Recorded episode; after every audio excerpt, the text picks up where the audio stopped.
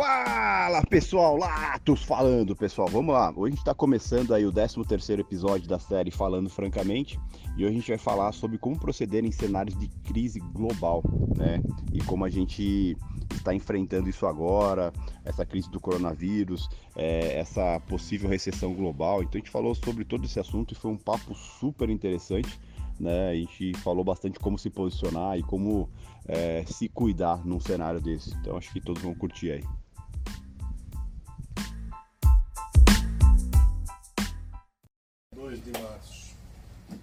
Aniversário da minha mãe. 2 horas e Parabéns 20 pra ela. minutos aproximadamente. Aniversário da minha mãe. Tudo bem, parabéns para ela. Bom, vamos lá. Boa tarde, pessoal. Hoje é dia 2 do 3 de 2020, certo? Às 14 horas, o tempo está nublado. Né? Bom, boa tarde para vocês aí. Boa tarde. O... Bom, queria falar um pouquinho sobre o, o dia primeiro. Eu acho que o dia foi bem interessante, vale, vale comentar sobre o dia. E depois a sequência eu já vou falar sobre justamente o que está acontecendo. Mercados é, em teoria de crise. Né? Não necessariamente a crise pode ser, precisa ser financeira, pode ser uma crise externa que vire uma crise financeira, que é o que está virando. Está virando uma crise econômica que vai gerar uma, uma crise financeira. Mas eu queria falar sobre o dia de hoje. O que vocês acharam do dia de hoje? Qual que era o cenário do dia de alta ou de baixa? Nenhum. Nenhum. Esse, esse é o problema. Esse é o pior e melhor tipo de dia, na minha opinião. Né? É, é o melhor para o cara que é girador e não tem viés, e é o pior para o cara que tem viés. Por quê? É, para o cara que tem viés, o que ele faz funciona e deixa de funcionar ao mesmo tempo. Né? Porque muitas vezes, ah, digamos que o cara acredita que vai cair, porque o cenário ainda tá ruim tal, então fodeu tudo. Então o que acontece? O cara vende. Vamos pegar um, um Vamos pensar no dólar. O cara compra o dólar porque ele acha que vai subir, porque o cenário ainda tá ruim tudo, certo? E o dólar até sobe. Né? Até sobe. Só que sobe, primeiro que cambaleante, e sobe até um certo patamar. Só que como tá subindo, mesmo cambaleante, mesmo devagar, o cara fala, tô certo, tá subindo. Não tá rápido, não tá muito, é, digamos assim, ativo, mas tá subindo. Então, ou seja, eu estou certo. E aí o que, que acontece quando o, o, o, mercado começa a voltar? Hã? Segura, né? O cara segura, o cara aumenta a mão. Por quê? Ele está enviesado e, em teoria, ele acha que ainda está certo, porque o mercado movimentou mais a favor do que contra. Só que o que acontece? Movimenta lentamente a favor e rapidamente contra. Né? Que, se vocês pararem para pensar, foi a forma de movimentação do mercado hoje. O dólar abriu, pum, caiu, certo? Pô, caiu, brigou no 500 pra caramba, perdeu 500, recuperava o 500, perdia o 500, recuperava o 500, perdia o 500, recuperava o 500, manhã toda assim. Adivinha onde ele tá agora? Hã? Adivinha onde ele tá agora? No 500. 500. Ué, mas que dúvida. que dúvida. Até porque, a, porra, dólar 4,50, meu amigo. Fator psicológico. Tem muita coisa envolvida ali. Então, assim, e vamos olhar pro cenário? O cenário tá positivo? Não. Nem fudendo. Nem fudendo. Ah, tem uma expectativa que os bancos centrais vão se reunir. Tem outra expectativa que o mercado já está precificando que o Banco Central americano vai cortar juros. Ah, e tem uma expectativa que se o Banco Central americano cortar juros, todo mundo vai cortar juros. Aí você fala, porra, então se o PMI dos Estados Unidos vir uma bosta, eu concordo. O que aconteceu com o PMI dos Estados Unidos hoje? Veio em linha. Veio em linha. Aí você fala assim, detalhe, não é PMI do ano passado, é PMI de fevereiro. Ou seja, todo o cenário. a, a, a porra daquela economia não tem o que desande aquela merda. Entendeu? Aí você fala assim, por que, que o Fed vai cortar juros? Ah, mas o coronavírus está fazendo mal para o mundo. Por algum motivo não está fazendo mal para os Estados Unidos ainda. Né? Você pega o PMI da China veio ruim, PMI da Europa, acho que não veio tão ruim da, da Europa. É, o do Brasil veio em linha também, né? O que saiu 10 horas, Caio? É, veio nível, também 01. Linha, né? E, e assim, ou seja, a gente ainda não está sentindo tanto coronavírus, os Estados Unidos não está sentindo nada. Aparentemente, tudo que estava sendo produzido no- na China começou a ser produzido nos Estados Unidos. Beleza, fica mais caro, vai gerar pressão inflacionária? Provavelmente. E é tudo que o Fed quer. O Fed quer pressão, pressão inflacionária para que talvez possivelmente ele aumente os juros, não corte. Então assim, é, dificilmente a gente vai ver um Fed muito agressivo em corte de juros como o mercado quer. O mercado está precificando 100% né, que o Fed vai cortar 50 base points. Cara, é muita coisa. É muita coisa. Pensa assim, vai de 1,75 para 1,25 juros dos Estados Unidos. Ele, ele estreita muito a margem dele. Então, assim, dificilmente vai fazer isso. Relativamente novo, curto? Oi? Um evento relativamente novo, curto. Exatamente, a gente não sabe ainda a proporção do, do coronavírus para tudo isso, né? E, e assim, se o PMI do- dos Estados Unidos tivesse vi- vindo péssimo, né? Péssimo, aí sim, talvez o Fed repensaria e tal. Mesmo assim, eu não acredito em 50 base points. Né? Para uma economia do tamanho dos Estados Unidos é muito grande. Muito grande. Né? 50 base points. Então, acho pouco provável. Não impossível. Nada no mercado, quando a gente pensa em mercado financeiro, é impossível. Mas bem pouco provável ainda com o cenário. Né? Claro, se os dados começarem a piorar, tudo, mas eu- não acredito muito nisso. Eu acredito. A China retomando a sua produção, devagarzinho as coisas vão acontecendo. Existe toda a preocupação ainda eh, da proporção de crescimento da, da, dessa pandemia. Você pega hoje, agora ca- acabou de sair aí que subiu mais 500, aumentou mais 500 casos da Itália, Meu Deus. né? Hoje. Ou seja, é bem expressivo. Não sei se vocês viram, ontem dobrou o número de casos ontem, né? Agora aumentaram mais 500 hoje. Então, ou seja, parece que virou um formigueiro ali o negócio, né? Parece que está ali concentrado o, o coronavírus. Então, isso preocupa bastante os mercados. Tá? Mas você pega pro dia de hoje, é, o dia de, dia de hoje, aqui, por exemplo, você pega o mercado interno, não sabe para onde ir. Não sabe para onde ir. Aí ele olha para onde? Ele olha para fora. Por isso que de manhã a gente comentou que é, o SAP era o cara do drive, é o cara que estava determinando para onde o mercado ia. O SAP porrava, índice porrava junto. O SAP devolvia, índice devolvia junto. Né? E se bobear, tá na mesma proporção. Como que tá o SAP aí? Tá 18. 18. O quê? 3018? Ele não tá no 3030 agora de pouco? Tava, mas já deram uma porradinha nele. E o índice tá como? 106, No 106, 106, 600. 650.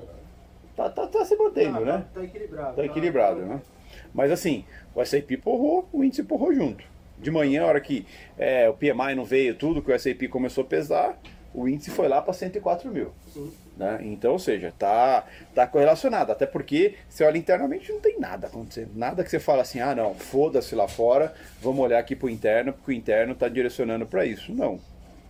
Né? É... Pelo contrário. Oi? Tá enrolando pra. É, aqui, aqui se for olhar, o cenário é ruim, não é positivo. Assim, não é o pior dos cenários, mas não é tão positivo. Tá? Então, o cenário externo é o que está determinando tudo.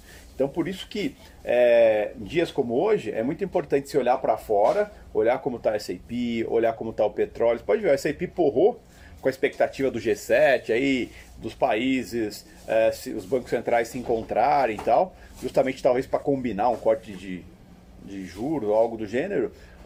SAP subiu, petróleo porrou, e aí aqui vai junto. Oi? A S&P fez máximo, agora pouco. Então, e aí aqui foi junto. Então aqui tá, tá nessa demanda. Oi? 39 e 39. Agora é o 39? É, agora vai Não, fez a máxima. Ah, a máxima no 39, entendi.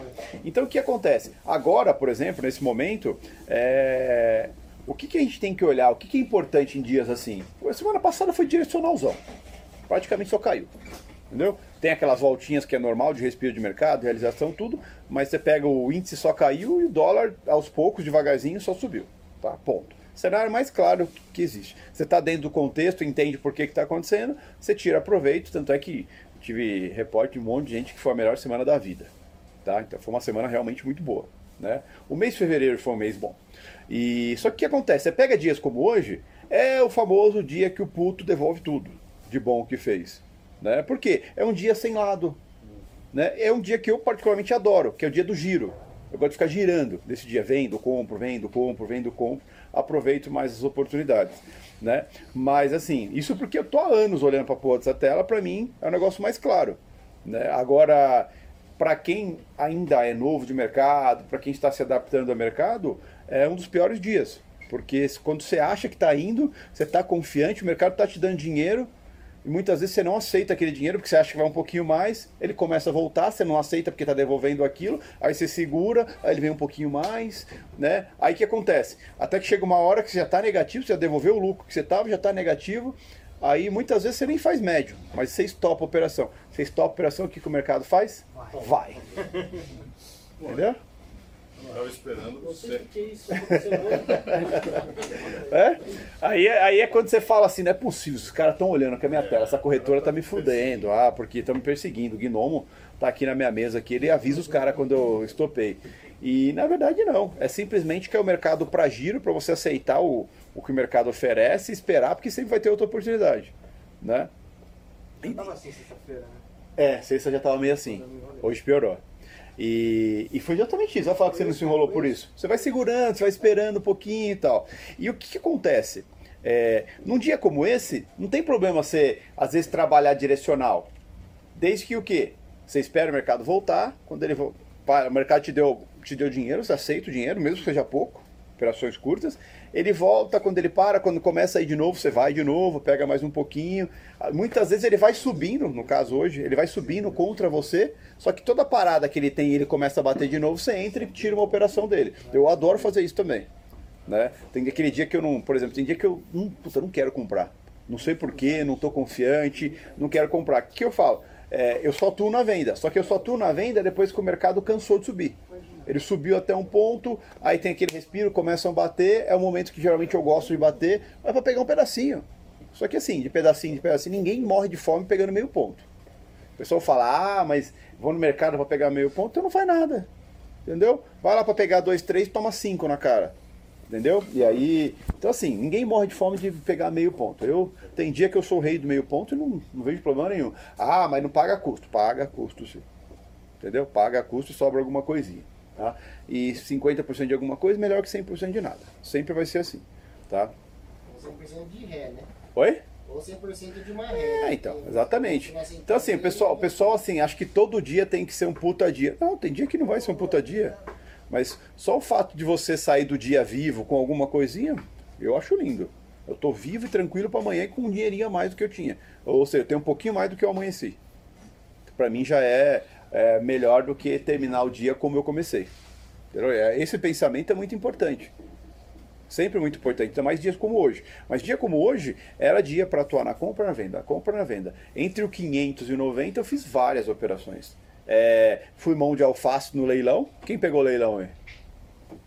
Aqui ninguém? Ah, só você. É assim, Não quando eu cliquei ele já desceu, né? Hã? Não tive atitude pra bater. Bom, eu achei que você tinha pego o leilão, cara. Não. Porque o leilão foi perfeito, cara. Era, era venda Eu clara. Tinha um buraco do 510 Fui até o clicar, 500. venda, Abriu. Né? eu- tanto é, tanto é que abriu, acho que em 15 9, não lembro que 19,50. onde. Foi até o 3 na hora. Não. Na hora. Era só dar um compra bid. Era seis pontinhos assim, ó. Né? Teve, teve aluno que pegou 10. Né? Então, assim, foi uma operação rápida. Eu vacilo, um vacilo. E assim, foi um, eu sempre espero o último segundo para entrar. E esperei demais. Foi um, foi um segundinho a mais. Então, assim, foi um leilão bom. E depois o mercado ficou do 500 ao 90. Fiz várias operações do 500 ao 90 ali. Né? Voltava, tomava 3 meses, era no 4,5, às vezes no 5. Teve uma operação boa que o mercado deu uma estilingada, eu peguei no, no 4. Né? E a hora que eu olhei, estava no 7. Foi rápido assim, movimentação, foi no 7. Não tinha lote no mercado, né? Tava meio sem lote de manhã. Foi, essa foi a melhor operação do dia, né? 4 com 7. Depois outras operações no dólar foi tudo curtinha.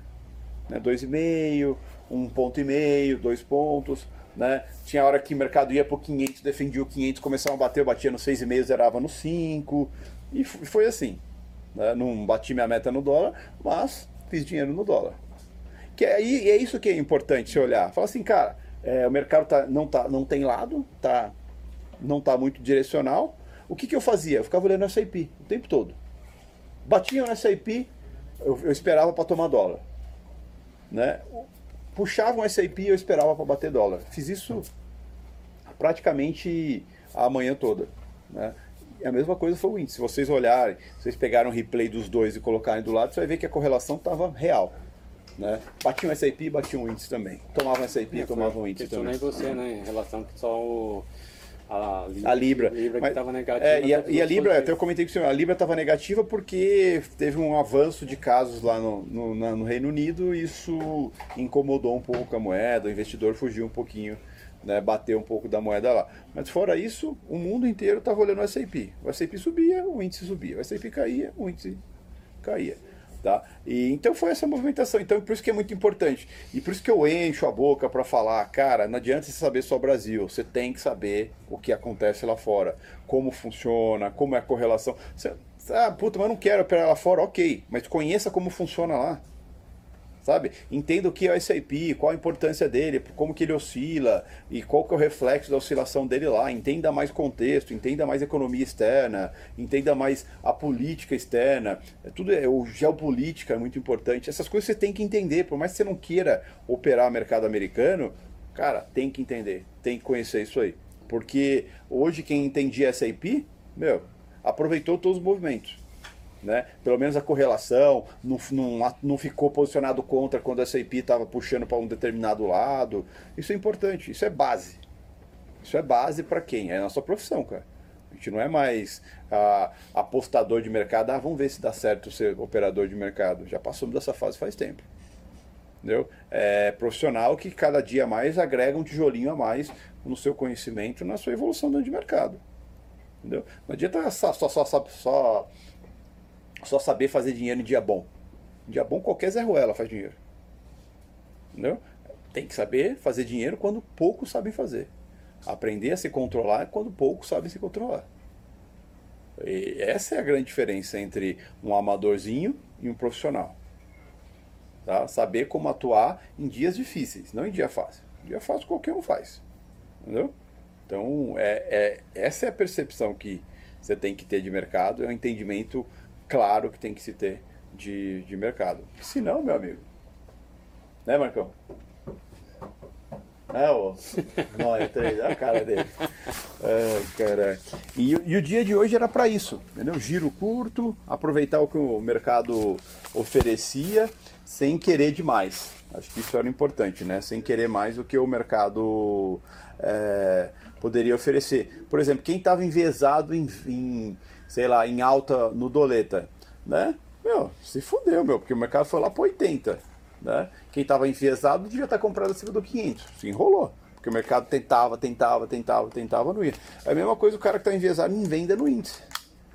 Entendeu? O índice foi quase no, no 107 mil pontos. Tá no 107 agora. Então, 107.075.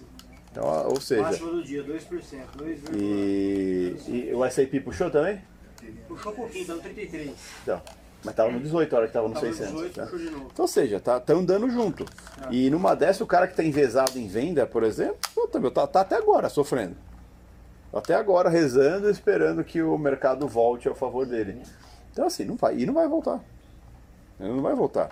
O cenário agora, momentaneamente, é de alívio, de, de o pessoal achando que é, tá para vir aí um corte de juros é, global, vamos dizer assim, em sequência dos bancos centrais, tudo. E vai ser. Se o, se o Fed cortar os juros, puta, é uma sequência, todo mundo vai cortar ju- juros. Cadeia. É? Em cadeia. Sim, se você pegar a última, última leva de corte de juros, galera, enquanto o Banco Central americano estava cortando, todo mundo estava cortando. Ele parou de cortar, todo mundo parou de cortar. Entendeu? Porque não adianta, tem que vir do maior para o menor. Né? No caso da maior economia, para as menores. Tá? E mesmo aqui, Brasil, para cortar juros no Brasil, é, tem que vir, é, tem que ter um motivo maior. Só, só, só coronavírus ainda não é o único motivo. Tem que ter outros bancos centrais querendo a mesma coisa.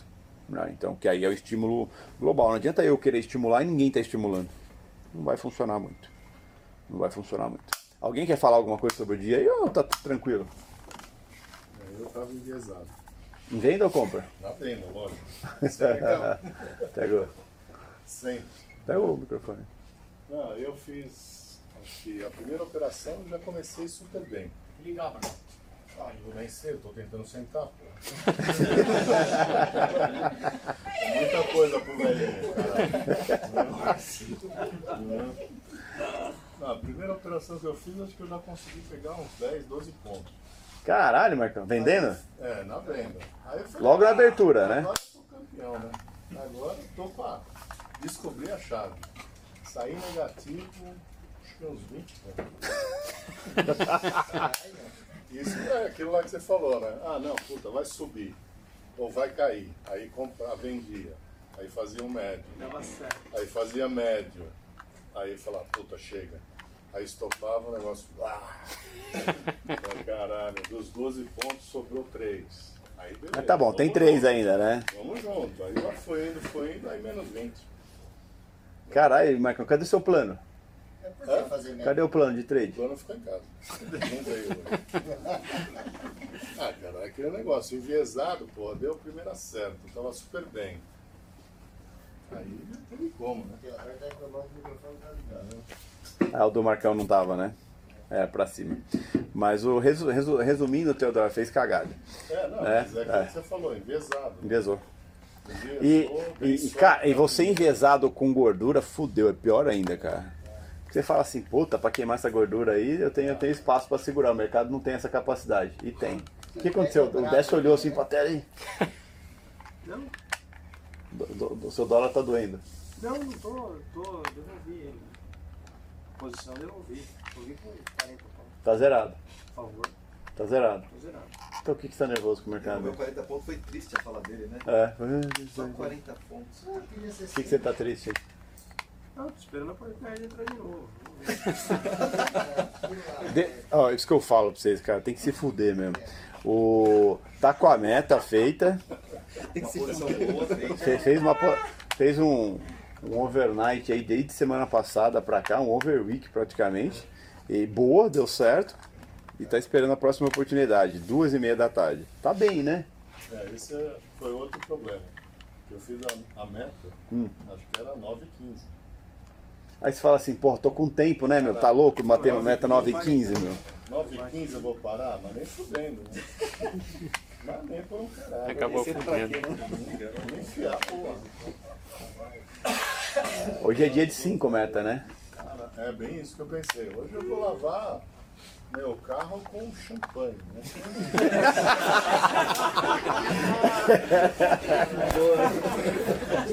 Não é nem pituda pra comprar. né? É, é- é- essa, essa é nova, né? Lavar o carro com champanhe é nova.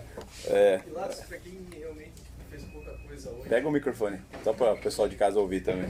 quem. Tipo, quem fez pouca coisa hoje, poucas operações, eh, poucas entradas, no caso eu fiz duas operações, uma na compra e uma na venda, né? Eh, Uma deu bom e a outra eu comprei, esperei e estopei. Aí fechei o dia, negativo. Então, foi, foi, foi as, foi as, as operações que você, de alguma forma, considerou interessantes, certo? Isso, eu operei às nove e meia e depois fui operar só décimo meio dia. Então, ah, beleza. Eu ia falar assim, porque você falasse pra mim, ah, não, a outra eu fiz 9,40 depois não fiz mais nada, eu ia falar que o seu stop te deixou incomodado. Mas realmente, se a gente parar pra pensar, é, oportunidades claras mesmo, teve poucas. Teve bem poucas. Então, assim, quem operou muito pouco hoje não se sinta é, incomodado ou fora do, do, do bumbo. Não, você estava simplesmente dentro do cenário. Realmente o cenário de dólar deu pouca oportunidade operacional. Então, não vejo problema nenhum. Fechou, fechou negativo um pouquinho. Ah, então, Eu fechei negativo 3 pontos. 4 pontos, 5 pontos, né? 50 reais. Aperta mais seis, Aperta mais Se apertar mais um pouco, vai sair 10. É, batendo no 80, tava perdendo 90 Se por apertar força. Aí eu tinha dado bom, né? Tinha feito com dois contratos. É. Depois eu fiz aquela compra lá em cima no 12, em cima do ajuste. é. Aí eu segurei, segurei, segurei. 12? No 12 lá do 15 e 12. Aí eu segurei e fui estopar lá no 8,5. 4 pontos pra trás. Entendi. Mas no 12? Em cima do ajuste? É que. Aprendeu, le- aprendeu legal, né? É? É? Não, é que eu vi o mercado, ele ficou o tempo inteiro ali, né? Ficou naquela região do 10 lá. Ah, quando foi pro 12, eu disse, agora é uma lapada só. Agora com o meu lote ainda, vou cara. empurrar essa porra aí, ver só. Oi? Ainda, mais se falou assim, ah, com o meu lote ainda, puta, vou empurrar isso aí, né? É, deve também deu um monte. O, a gente tinha até comentado, né? Muito em cima do ajuste, a briga ia ser ali, era do 13 pra cima, né? 13,5, por aí. Não... E outra? Também, né? Hã? Perdeu o ajuste e estopar também. Ah, com certeza, com certeza. E, e tanto é que muita gente entrou ali, né? Começou a vender ali. A Nectar é uma delas, mas teve outros players que venderam ali também. Então, região muito defendida. É, uma das últimas vezes que subiu, que subiu, que tava parecendo que tinha força, eu tomei no 10, foi até o 11,5 e devolvi no 7. Três pontos. Não aceitou, né? É, não Tava aceita. criando força, aí fala, porra, aí você vai olhar o SIP. Aí você volta e fala, não, devolveu meio ponto. Aí sobe mais meio ponto, quando volta, volta. Você, aquilo que você falou, segura um, segura dois, volta pra um, três, três stop. Devagarzinho. Exatamente. Então, assim, é o tipo de mercado, cara, não fica pagando pra ver, tem que aceitar logo e pronto. Até porque o mercado sem lote é volátil, então dá muita oportunidade. Várias oportunidades, se for parar a pensar. É que, assim, é, pro cara que tá começando, é um mercado que, como não tem muito lado, muito contexto, o cara fica mais assustado, não vê tanta oportunidade. Mas um cara como eu, que gosta do giro, né, é um mercado de muito giro, dá muita oportunidade. Então eu fiz várias operações entre o 500 e os 90 ali, fiz várias. né, várias. O próximo do 10 só o 7,5. Que eu peguei. Assim, acima do 10 não fiz nenhuma, porque não tinha sentido. Pra mim era acima do 13, não foi nenhuma vez. Vou fazer o quê? Quantas operações fez hoje? Ah, umas 8. 8 ou 9. Isso você acha muito por dia? Não, eu gostaria de ter feito mais até. É assim. Não, é por causa do giro. É Esse é o dia para giro, eu gosto desse dia para giro. Só que depois começou a minguar um pouco a oportunidade, acho que começou a faltar um pouco. E aí eu, eu acabei. O SAP estava mexendo bem o ouro também, então eu acabei clicando mais no SAP no ouro. Ele tava sem lote. Qual o motivo ele tava sem lote? O SAP? Não, o dólar? o dólar. Ah, mesmo motivo que todos os mercados estão sem lote. Se você olhar o ouro está sem lote, o SAP está sem lote. é, os ativos estão assim, ninguém quer ficar exposto na tela mais. Por quê? O mercado está sensível. Qualquer espirro acontece. De repente, pe- você pega isso, é a reunião do G7. Tá? Aí daqui a pouco sai uma publicação e fala assim, olha, tem reunião do G7 amanhã, mas não é para falar sobre juros. Pô, devolve tudo. Devolve tudo na hora. Entendeu? Então, o mercado está muito sensível, ninguém quer ficar exposto na tela. Era Então, CP, na abertura ordinária lá, ficava com 1.500, 2.000 na soma. Agora tá com 200, 300. Pô, agora 200 fica é com muito. 20. 200 é muito. Tinha hora que tava, você olhava, tava um 40, com a somatória de 5 filas. Somatória, somatória de cinco filas. Né? Então, você vê que o mercado está mais escasso, a coisa está mais. É porque ninguém quer ficar exposto. Né? Diminuiu o número de robôs também lá fora, justamente por causa da volatilidade e também justamente por risco de um robô entrar em colapso ali, acontecer que nem já aconteceu no passado. no- Então, tem toda essa preocupação. E outra, como tá o tempo todo está saindo notícia nova, coisas de coronavírus, essas coisas, então o mercado está bem sensível. Você até situou que falou, se eu der 50 aqui, vou mexer bastante no preço. Exatamente, se eu pegar eu mesmo, abrir uma boleta de 50, que nem eu gosto no SAP e bater, puta, não consigo exe- executar num, num preço, bobear em não consigo em dois. Né? O, justamente pela tão, tão baixo que está a liquidez. Isso é bom, porque deixa o mercado absurdamente volátil. Né? É, volatilidade, para um, quem faz day trade, quem gosta de giro, é a melhor coisa do mundo. Melhor coisa do mundo. Eu vi que ele ficou mais, assim, o meu ponto de vista, mais perigoso do que os dias normais com lote. Sei lá, era mais rápido os movimentos Quem ficou perigoso, dólar ou dólar. Olha, cara, eu sempre acho que tá perigoso. Né? Eu nunca acho que não tá perigoso. fora do comum, É que sim. quando ele começa a movimentar mais, ele fica muito mais perigoso. E assim, vocês não viram o mercado sem lote. Mas o dólar tava com pouco lote, mas não tava agressivo. Tava lento. É, tava tranquilo. Tava lento. Tava tranquilo. Tinha umas boletadas que movimentavam rápido, tanto é que teve uma outra que eu peguei a surpre... pegava a surpresa de andar dois, três pontos rapidinho. Mas assim, é, eu sou de época que dólar andava de bola para bola. Cada movimento dele era de bola para bola. É uma vaca. Na última eleição tinha cinco lotes por nível de preço, tipo, era Não, e assim, era bola com bola, e se olhava o spread, tava 7 com 10, cara. Entendeu? 7 com 10. É, robô não, não dava tempo de robô fechar o spread. Entendeu? Tão rápido que era o mercado. É, Um dia Né? de mercado lento gerava 30 pontos no É. movimento, mais É, parado no mês. mas dia de mexer muito, mexia 120. Dia, entendeu? Você pensa assim, o mercado no dia mexia 120, todo dia, normal. É, rompia 4, 5, 6, 7, 8 bolas de uma vez, voltava tudo de novo. Eu me lembro que tu falava que pegava no compra bid, vem pra É, pendurar. é, porque era compra bid e venda. Daí que veio minha agilidade de compra bid e venda ESC, justamente porque se, se você entrasse no mercado, saísse no mercado, você comprava 10 e era 7. Não tinha boi. E lá uma vez você tinha falado que eh, tem várias formas de, de ver o mercado, né? Não várias formas, mas tipo assim, o mercado de janeiro, por exemplo, já é diferente agora do, do que foi fevereiro e que foi março. né? No caso, no nível que tá o dólar tão alto assim, né? Com poucos lotes na tela e tal, eh, como é que a gente faz essa separação é só cenário, realmente, tipo, na mente é só cenário que ele pode colocar que é fazer essa função de, de, de janeiro foi diferente, Então, foi um mês, tipo, que- É, eu, você lembra quando eu bato na tecla vivência? O mercado é vivência. Você tem que ter vivido certas coisas, porque para você, quando acontecer aquilo de novo, e vai acontecer, os ciclos se repetem, não no mesmo tempo, né? Mas se repetem. E assim, quando aquilo acontecer, você sabe mais ou menos o que, do que, que o mercado é capaz. Porque muitos de vocês ainda não sabem do que o mercado é capaz. né? eu já vi mercado de dólar oscilar 400 pontos no dia. Tem gente aqui que nunca viu ele oscilar 100. Entendeu? Então, é, é muito importante você saber muito quando qual é a capacidade do mercado e como ele se comporta em determinados momentos. Porra, como que é o mercado de eleição? Como que é o mercado de euforia, quando está tudo bem? Quando é o mercado de pânico, que nem está agora? Agora já melhorou, mas como que é o mercado de pânico que estava semana passada, por exemplo? Sabe? Então, assim, como que é o mercado de busca de segurança ativa? Quanto que é o, o mercado de busca de risco total, aberto a risco? Então, tudo isso tem que viver.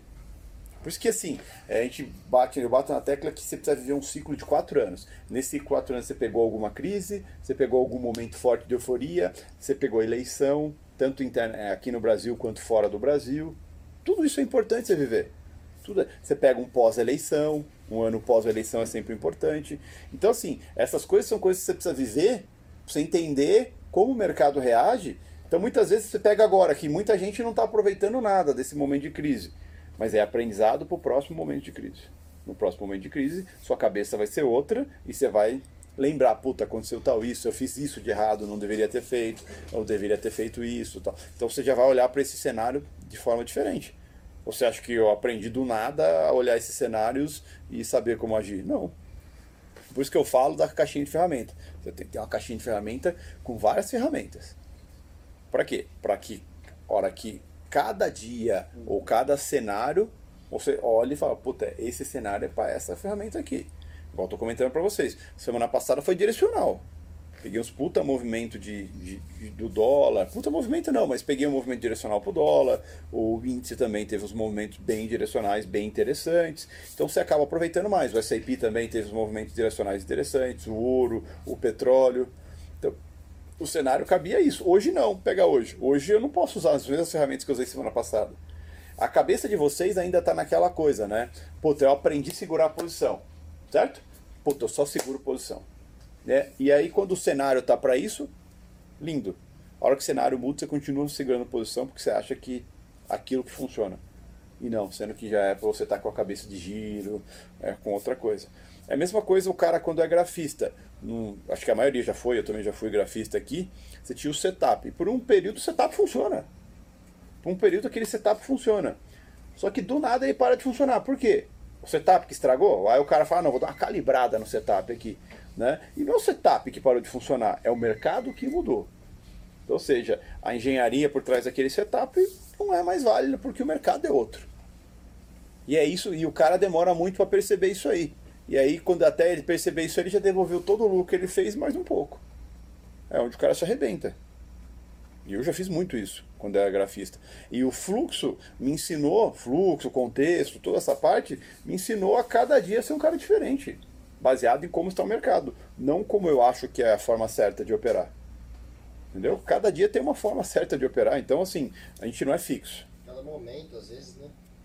Às vezes no dia muda, Porque sexta tarde, Entendeu? Às vezes no dia, é, um, um período tá para giro, depois o mercado toma um rumo, e se você vacilar, né, você tá tentando fazer giro no mercado direcional, você vai se fuder. Entendeu? Você vai se fuder. Então, é, é, é por isso que eu falo, é, quando a gente está em mercado, é a, a sigla da gente se reinventar todo dia. E você pega um momento de crise que nem esse, cada dia você tem um mercado diferente. Né? Porque as tensões estão muito é, é, sensíveis. Né? Você pega, semana passada praticamente semana inteira caiu, certo? Chega uma hora que o mercado precisa aí sexta tarde Powell, Exatamente, os caras se agarram em qualquer coisa. E aí o mercado ele precisa de qualquer motivo para ele voltar a respirar. Então, por exemplo, só caiu semana passada, né? O, na sexta, ah, o Powell dizer que, olha, vamos usar todas as ferramentas que estão ao nosso alcance para evitar que a economia americana é, sofra com o coronavírus. Fala para mim O que, que ele falou demais que um banco, um presidente do Banco Central não falaria? Pode ser uma marreta ou uma pá de cal, né? Pra terminar de enterrar. Não, mas se você parar pra pensar assim, pensa você, se põe no lugar dele, se você fosse um presidente do Banco Central, você vai falar lá, falar assim, olha, tô preocupado, viu?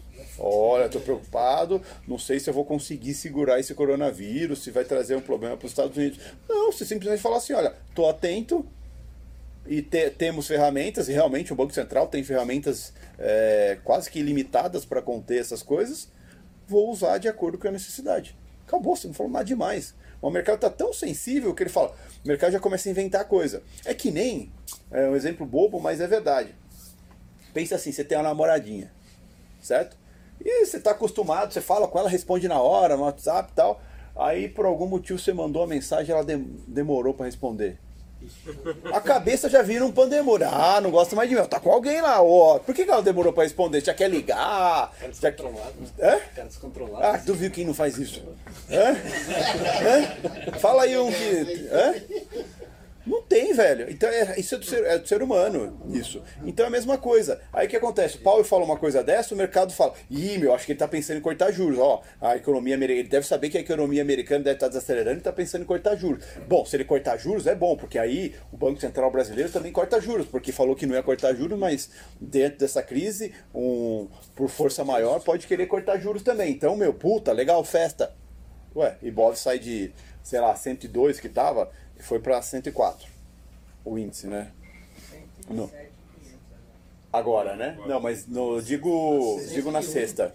101. Tá um 101, né? Já perdeu Chegou a 101, 101,300. Ia pro 100. É. É, Enfim, o, merca o mercado se agarrou nisso e deu aquela puxada bonita. Então, é, esse é o Dólar caiu X. 20 pontos. Hã? Dólar caiu 20 pontos. Agora? Não, aquela hora. Ah, então, e, e exatamente isso. Então o mercado se agarra e começa a inventar coisa na cabeça, começa a criar expectativas. Como hoje.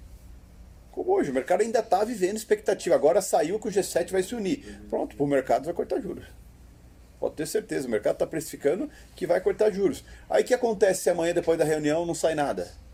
Devolve tudo mais um pouco. Então, ou seja, o mercado está sensível. E nesse momento de crise, a gente tem que estar atento que o mercado é sensível. Né? Nada, não me assustaria se o mercado está no 107,500, você falou aí, e, e voltar para o 105 hoje. Entendeu? Não me assustaria nem um pouco. Ué, vou dar um exemplo. O SAP de manhã, né, ontem, vamos pegar a abertura de ontem, o SAP. O SAP chegou a bater 3% de queda ontem, um pouquinho mais até. Virou, virou positivo. Hoje de manhã, 6 e meia da manhã, estava com quase 3% de alta. Virou, virou negativo, Zerou. zerou, virou positivo de novo. E agora tá com 2. Quase 3 de alta. E está quase 3% de alta de novo. Agora. Então, ou seja, isso, isso é mercado sensível ou não? É. O mercado está super sensível. E vocês têm que levar em consideração, o mercado de crise é isso.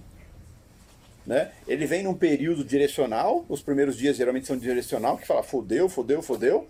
E aí depois os caras falam assim, começa aquele sentimento, puta, tá barato, puta, será que já não, não vale a pena voltar a comprar tal? Aí o cara, o que o cara faz? Compra. Aí Aí, se o mercado começa, sai alguma notícia, começa a cair de novo, o cara faz o quê?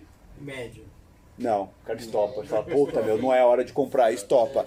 Aí o que acontece? Ele estopa, sai uma notícia boa que todo mundo começa a comprar. O cara fala, ah, vou comprar também. E, e fica nessa. Só que fica nessa. O cara compra, mas inseguro. Ele não tá seguro 100%, não. Eu comprei porque eu acho que vai subir. Não, eu comprei porque eu acho que tá barato.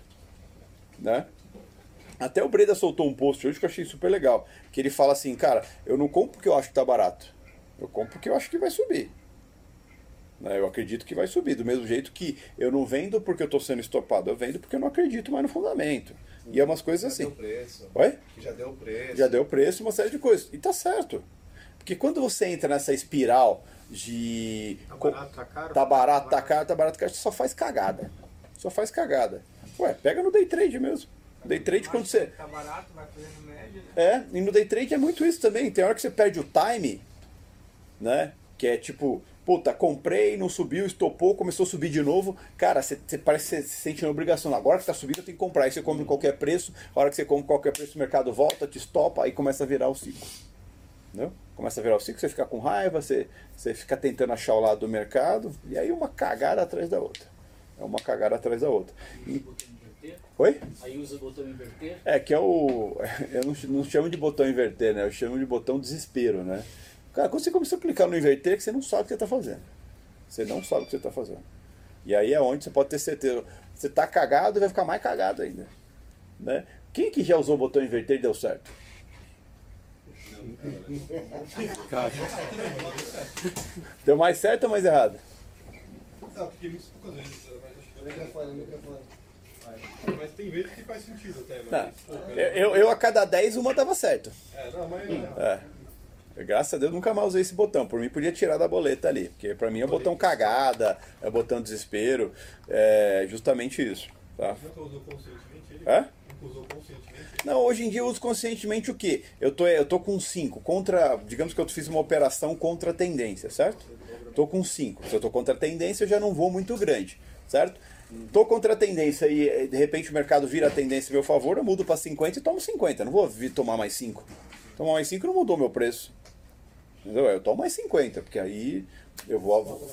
Exatamente, eu vou. ju- Exatamente, eu vou junto com a manada, faço força na manada também e pronto. Agora inverter, meu, inverter é quando você. Ai, você- meu, primeiro você tem que saber por que, que você vendeu. Né? Porque você está querendo clicar no inverter, você não confia no que você fez. Né? E aí é complicado. Então por isso que eu falo, é botão de desespero. Né? E aí às vezes você está numa ré desgraçada, né? Porque você segurou demais, segurou demais, aí você fala, puta, é pra cima, aí você aperta o inverter, né? Na hora que você aperta o inverter, ele volta. é? Hein, Marcão? Eu já fiz. Não, nunca apertei o inverter. Ah, não vou inverter, foi na mão mesmo. Inverter É. é conscientemente. A merda é consciente. Então, assim, é, é, é muito importante você pegar, em momentos de crise, você olhar para mãe. A crise é global, não é? Ou não, o coronavírus é localizado? Não, é global. Sempre vai fazer nova massa. Então, é global. Então, o que acontece? Você tem que olhar para a mãe. A mãe é quem?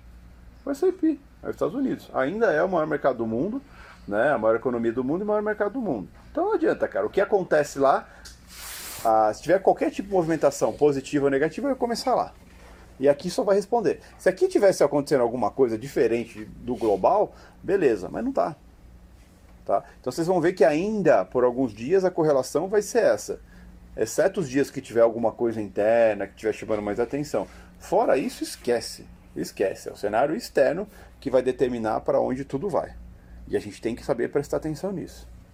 Tem que aprender a olhar a correlação, tem que ter um SAP ali em real time na tela, para, no mínimo, ter uma noção do que está acontecendo. Porque senão você olha, você olha assim, beleza, o índice está subindo. Por quê? Baseado em que, que ele está subindo?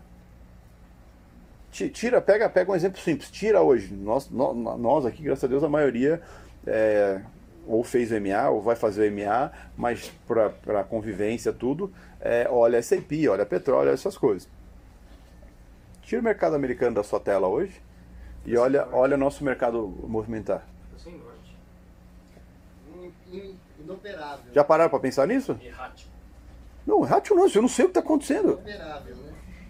Entendeu? Porque ele tá subindo, tá caindo, tá subindo, tá caindo. Beleza, tá caindo. Aí você fala assim, tá caindo, eu, eu sei explicar, é porque é por causa do coronavírus, né? E tá subindo. Por que que tá subindo? Porque curaram o coronavírus. Hã? Porque curaram o coronavírus, né? Então assim, vacina, hein? você fica cego. Você fica cego. E aí você fala assim, ah não, mas eu tô entendendo o contexto. Beleza, o contexto é único para todo mundo nesse caso. Pô, o problema é o coronavírus. Aí você fala assim, tá subindo. Aí você fala assim, cara, por que, que tá subindo? Será que curaram o coronavírus? Será que acharam alguma coisa? Até você achar notícia, E o S&P brigando no 70, que nem foi. Aí O mercado vinha junto? Segue fluxo, né? É? Então, mas muitas vezes você segue o fluxo, você sabe até onde o fluxo vai, porque você não sabe por que está acontecendo. Aí beleza, você começa a puxar, você fala, puta meu, por que, vocês estão puxando? Bom, vou olhar o fluxo. Aí você toma, a hora que você toma, ele volta, porque não tinha cenário, era só um movimento. Aí estopa, entendeu? Ou não, né? Ou segura. Faz o medião, fala, não, meu, peraí, acho que curaram lá e daqui a pouco eles vão lembrar disso. Dá certo. sei lá. Então, assim, é, esse momento de crise, você tem que saber olhar, principalmente global. Uma coisa é interna. Puta, tá dando um problema, problema político interno, não tá acontecendo nada lá fora e o problema é interno. Aí, beleza, você vai ter que olhar o que, da onde está vindo a notícia, qual que é o impacto, o que está acontecendo. É lá no Congresso, Vamos tentar achar uma forma de entender o que está acontecendo lá, ver é, da onde está vindo essas notícias, tudo. Mas como é global, cara, sempre vai começar o movimento lá fora. Ou você acha que o movimento começa aqui no Brasil depois chega lá nos Estados Unidos? Não. De acordo com a Blaze, começa. É, o Brasil é mais importante, né? E então, assim, a gente tem que ter, ter essa ciência. Então, cada vez mais a gente tem que ter ferramenta. Não adianta nada você ter um milhão de coisas na sua tela. Ah, peso mexicano, peso turco, é, a, libra, a lira turca, um milhão de coisas. Não, isso é viagem, isso é bobagem. Você tem que olhar para onde é o norte. O norte não, não adianta, é SAP, ah, não, eu quero uma coisa mais nova. Então, olha o Dow Jones, olha a Nasdaq. Mas não adianta. O SAP é as 500 maiores empresas dos Estados Unidos e, cara, tem empresa de todos os setores, então, ou seja, todos os segmentos econômicos estão dentro dessa porra.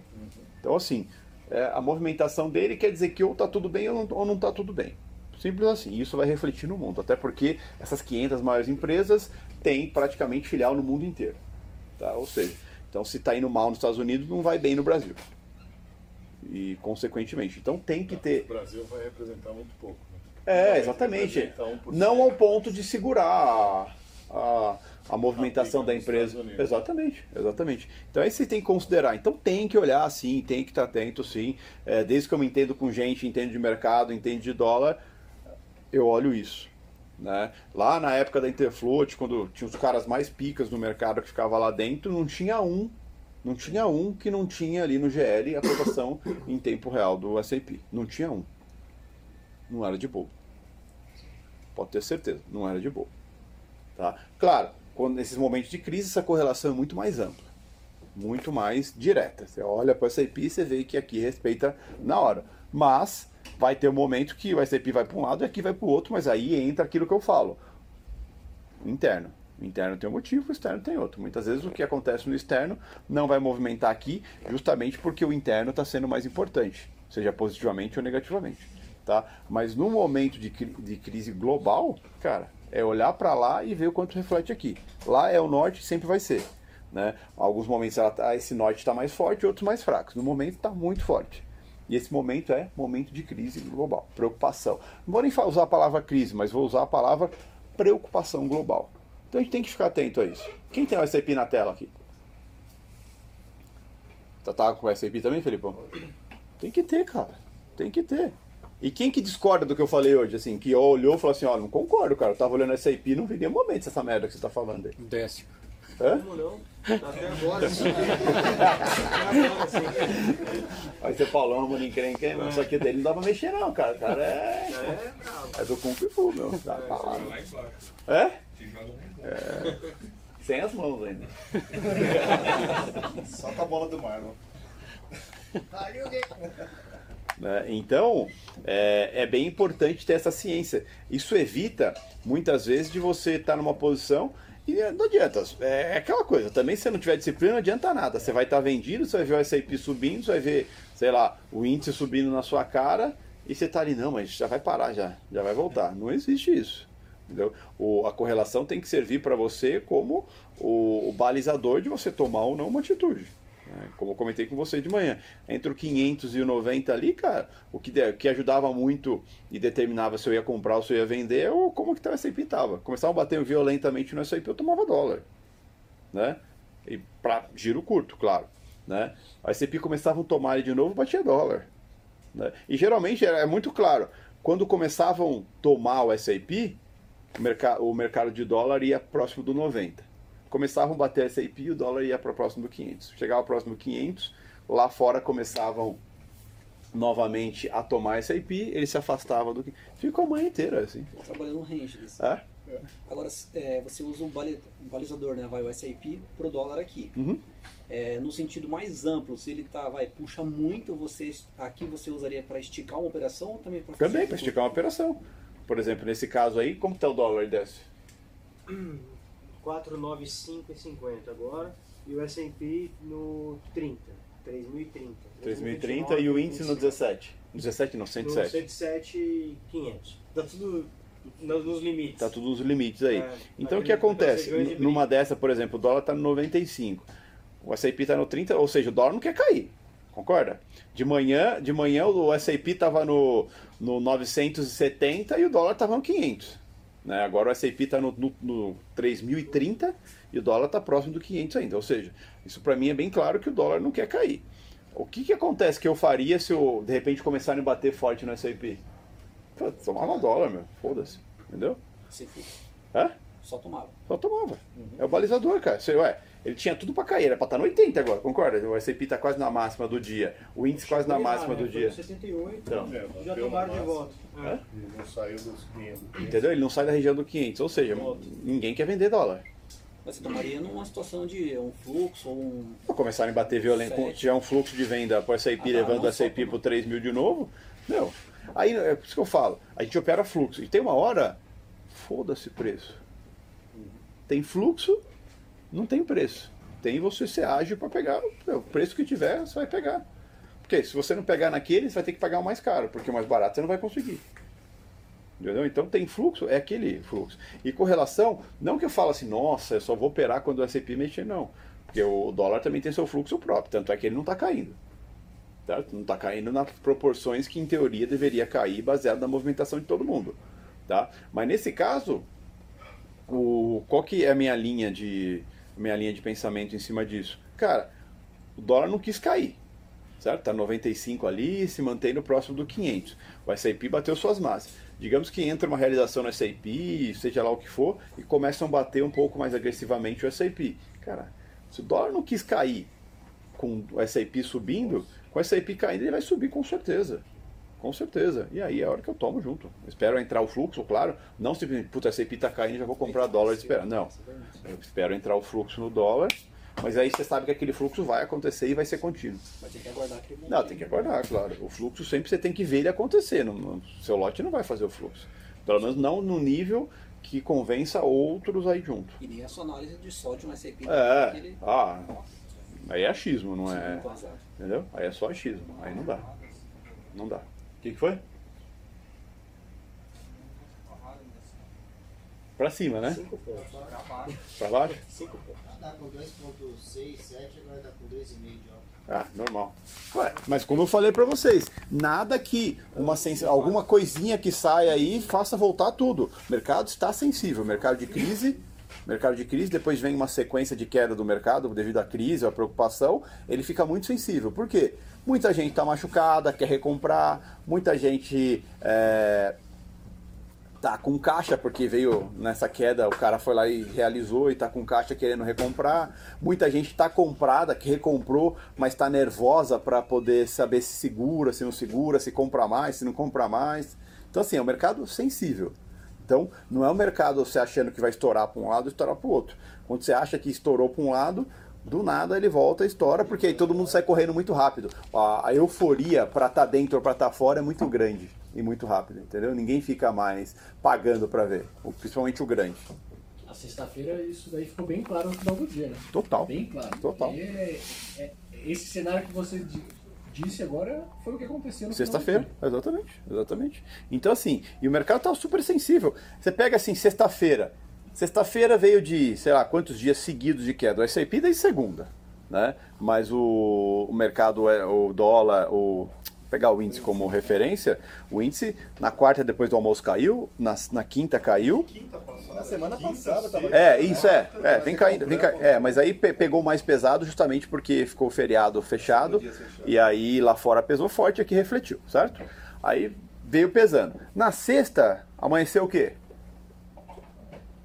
Pra todo mundo achava que a sexta ia dar uma recuperada, abriu pesando de novo. Só que o que acontece? Em teoria, em teoria, tá? É, todo mundo iria sair do risco na sexta-feira. Por quê? Cara, é, tá saindo ainda notícias do coronavírus, o aumento. Ninguém quer correr o risco de na segunda-feira amanhecer com uma outra notícia. Amanhecer com uma outra notícia muito mais ruim e ver suas posições mais fodidas do que já estavam. Né? Então, em teoria, sexta-feira uma galera realiza, uma galera sai do risco e volta a tomar risco na, na semana seguinte. Só que sexta tinha uma coisa atípica também, né? Encerramento de mês, dia de petax, tem com certeza algum um fundo ou outro queria entregar uma, mesmo que inflado, mas uma cotaçãozinha melhor para seus cotistas, tudo. Tá? Então acaba tomando mais. Só que mesmo assim não conseguiram. Teve que no final do dia, lá para as quatro e meia da tarde, saiu uma declaração de um presidente do Banco Central que nem foi uma declaração tão expressiva, que aí mudou completamente o rumo do mercado. Rapidinho o mercado se recuperou, né? O dólar fechou negativo e a bolsa fechou positiva. A bolsa fechou positiva em quanto? 1,5 na sexta-feira? O dólar fechou negativo em 0,19. Você percebe como o dólar não quer cair? Entendeu? Hoje a bolsa está subindo quanto, Décio? 2,59. O dólar está caindo quanto? Hum, 0,40. Não. 0,10. 0,10. Consegue entender a, a compreensão? E aí entra naquele quesito assim, fala, não, é inversamente proporcional, quando não existe. Não existe. Cada ativo tem seu motivo próprio. O índice respeita muito mais essa questão de cenário externo, porque o índice representa os riscos né, da bolsa. Risk on, risk off. Tá? O dólar não, o dólar tem motivos próprios, tem cenário interno, tem cenário externo, tem balança comercial, tem uma série de coisas que ele representa e não só necessariamente um coronavírus da vida. Tá? Então é importante ter essa, essa maturidade quanto a isso. Ué, só se você pegar os últimos 15 dias, né?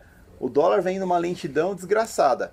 S&P mexendo pra caralho, índice mexendo pra caralho, petróleo mexendo pra caramba, ouro mexendo pra caramba, e o dólar naquela toadinha dele. Sobe, vem subindo, mas na toadinha dele, tranquila, não tá volátil que nem tá. E cara, é, eu lembro, eu vivi, dólar a dois reais, dólar a três, dólar a quatro. A primeira vez que o dólar rompeu a quatro no governo Dilma, vocês precisavam ver o que, que era aquilo. O que, que era aquilo. Era um negócio surreal. Vocês iam ter tudo morrido se vocês tivessem vindo aquele mercado. Não, sendo bem direto, porque era um negócio, cara. O cara tomava no 10, você olhava, tava no 20. De repente tava no 20, tava no, no 8. Né? Aí tava no 8, tava no 40. É os negócios assim, é boletada, porque não tinha lote. Vocês acham que não tem lote hoje? Era 5 por nível de preço, 10 por nível de preço. Cara, quando você via 50, a galera voava em cima dos 50. Porque era o desespero, não tinha lote. Então hoje, assim, mercado normal. Tá com lote, tá tudo. 4,50 tá liso. Sabe onde você vai ver esse mercado de novo? No 5. No 5. No 5 o mercado enlouquece. Porque naquele cenário, naquela época, dólar a 4 reais era impensável. Era impensável. Como se tivesse 7 hoje. Tanto é que o dia que, é, o dia que rompeu os 4 reais, o dólar saiu de 3,700 e foi para 4 reais. Entendeu? No dia. 300. Aí ele foi, bateu lá, rompeu, defendeu. Que nem foi a primeira vez que rompeu os 4, os 4,500, lembra? Foi lá no 502, voltou e voltou tudo. E na primeira vez dos 4 reais foi mais ou menos essa, essa linha. Ele estava na 700, 700, 800, 700, 800, uau, tem uma movimentação. Por isso que eu falo para vocês que o mercado nunca subiu demais, como nunca caiu demais. Por isso que eu falo que tem coisas que vocês precisam viver ainda, pra vocês falarem, caralho, eu vivi para ver um negócio desse, que eu achava improvável, ou muitas vezes impossível. E vocês vão perceber que no mercado não tem essa de improvável, impossível, não, jamais vai acontecer. Acontece. Então o dólar a 5, ele vai provavelmente diminuir a quantidade de lotes. A liquidez. Cai a liquidez. Por quê? A 5, o carrego de posição fica muito caro. Os caras que carregam muita posição fica muito caro. Aí os caras começam a não se expor tanto na tela, as boletadas ficam maiores, tem um risco maior aí que é o quê? BC. A 4 reais, cara, BC atuava quatro vezes no dia. E cada vez que atuava era 20 mil contratos. Tinha dia que o Tombini abria o mercado com 40 mil contratos de swap e não segurava. Entendeu? Não segurava. Então, assim, porque é mercado de descontrole. Você percebe que o mercado já não tem mais controle, é um mercado totalmente especulativo. Tá? A gente não tá com um cenário para isso, tudo, mas assim, caso aconteça alguma coisa um pouco mais ampla e leve o mercado para cinco reais, você vai ver esse tipo de movimentação, com toda certeza. E o nosso operacional muda nesse Muda pra caralho. Muda pra caralho esse, esse operacional. Até porque o que acontece? É, Quanto mais volátil ele está, maior tem que ser o seu objetivo e maior tem que ser o seu o quê? O stop, cara. Não dá, não dá pra você achar que mercado volátil você vai estopar com meio ponto, um ponto. Porque diminui muito a mão também. Exatamente. Você opera com uma mão menor, você vai pegar mais pontos a favor, só que você vai ter que aceitar um pouco mais contra. Isso é mercado volátil. Né? Não dá pra. Tô achando assim já. Então, é. Exatamente, mas porque não dá pra você achar que mercado volátil você vai. Eu ah, vou operar de galo em mercado volátil. Ah, eu tomei uma hora que eu vejo, tô 20 pau pra trás. Entendeu? Oi? Já estopou. Não, no meu caso não estopa, mas assim. Não... Nossa, É, não, mas é, é isso que eu tô falando. Então não dá pra você ir, claro, você tem sua mão máxima, mas mercado volátil é sua mão mínima, só que você vai fazer meta de mão máxima. Pelo tamanho da movimentação, a forma da movimentação. Então, assim, mercado volátil, sabe o que determina um bom trader e um mau trader? Atitude. É que nem o S&P hoje, né? É. Hoje tá super volátil, super volátil. Então, assim, é, né, tanto é que nessa época de 4 reais, vocês pegarem vídeo meu, é de bola pra bola, cara. É de bola pra bola. Tomava num bola, não tinha essa parcialzinho no 3. Tomava no bola, a hora que eu via tava no 7. Aí lavava com champanhe, né? Ah, era bom. Quando ia a favor.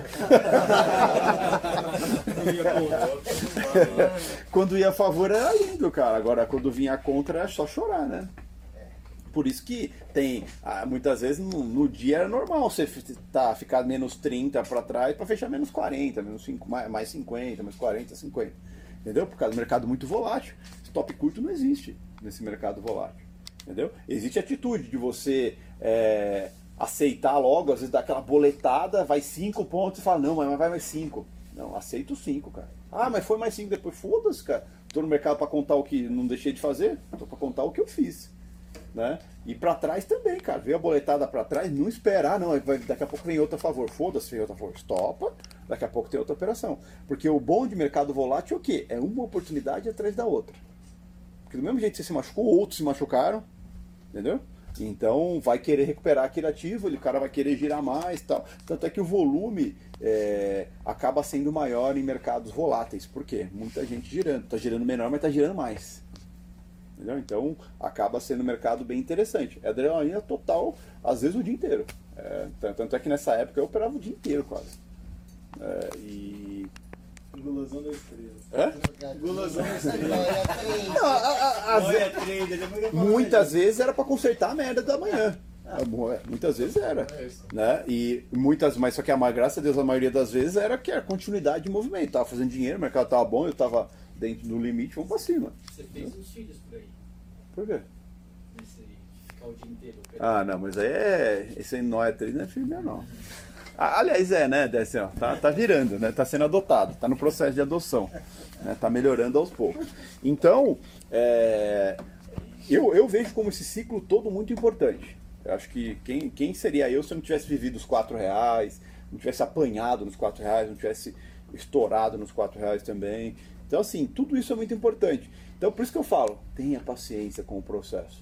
O processo exige que você viva esses ciclos. Mercado da experiência, mercado da vivência. Né? E, e cada vez mais conheça contexto, conheça cenário externo, conheça o seu cenário interno, sabe? É, conheça política, conheça economia, conheça geopolítica, conheça como a roda gira, tanto interno quanto externo. Isso é muito importante. É, entenda muito correlação. Pô, elenca lá quais são os ma- maiores mercados do mundo. São eles que vão determinar o movimento daqui. A gente é pequeno, a gente é um grãozinho de areia perto do que é o mercado é, hoje em dia. Você pega o, o mercado americano, são aí 25 trilhões de dólares. Qual que é o tamanho do mercado brasileiro? Um trilhão de reais? Época. Hã? Tamanho da época. Entendeu? Aí você fala assim, cara, não adianta se conhecer só aqui. Você tem que conhecer lá fora. Você tem que saber qual que é a movimentação lá fora e qual o impacto que acontece lá fora impacta aqui. Qual que é o peso e quando. Esse é o detalhe, porque não é sempre. Quando? Então essas coisas são importantes. Essas coisas vão formando é, um profissional de mercado financeiro, o cara que bate o olho em tudo que está acontecendo e sabe o que é. Se é para fazer alguma coisa, se não é para fazer nada. Esse é o X. E nesse momento de, de crise, né, de preocupação global, cara, você tem que estar munido dessas ferramentas. Senão você é pego de surpresa o tempo todo. Ainda mais agora, daqui pra frente é sensibilidade pura do mercado. Vai subir, vai cair, vai subir, vai cair, vai subir, vai cair. O direcionalzão para um lado só acabou. Né? Porque tem uma galera que já está pensando em comprar, porque achou barato. Tem uma galera que já comprou. E agora essa galera que já comprou, pega a galera que comprou sexta-feira hoje. Ela compra mais ou realiza? Realiza. Será? Será? Uma parte. Entendeu? Você está esperando uma notícia para isso. É. Você está esperando um motivo para isso. Só que se esse motivo vem e o mercado começa a reagir rápido, você sai no desespero. Entendeu? Aí que é o X.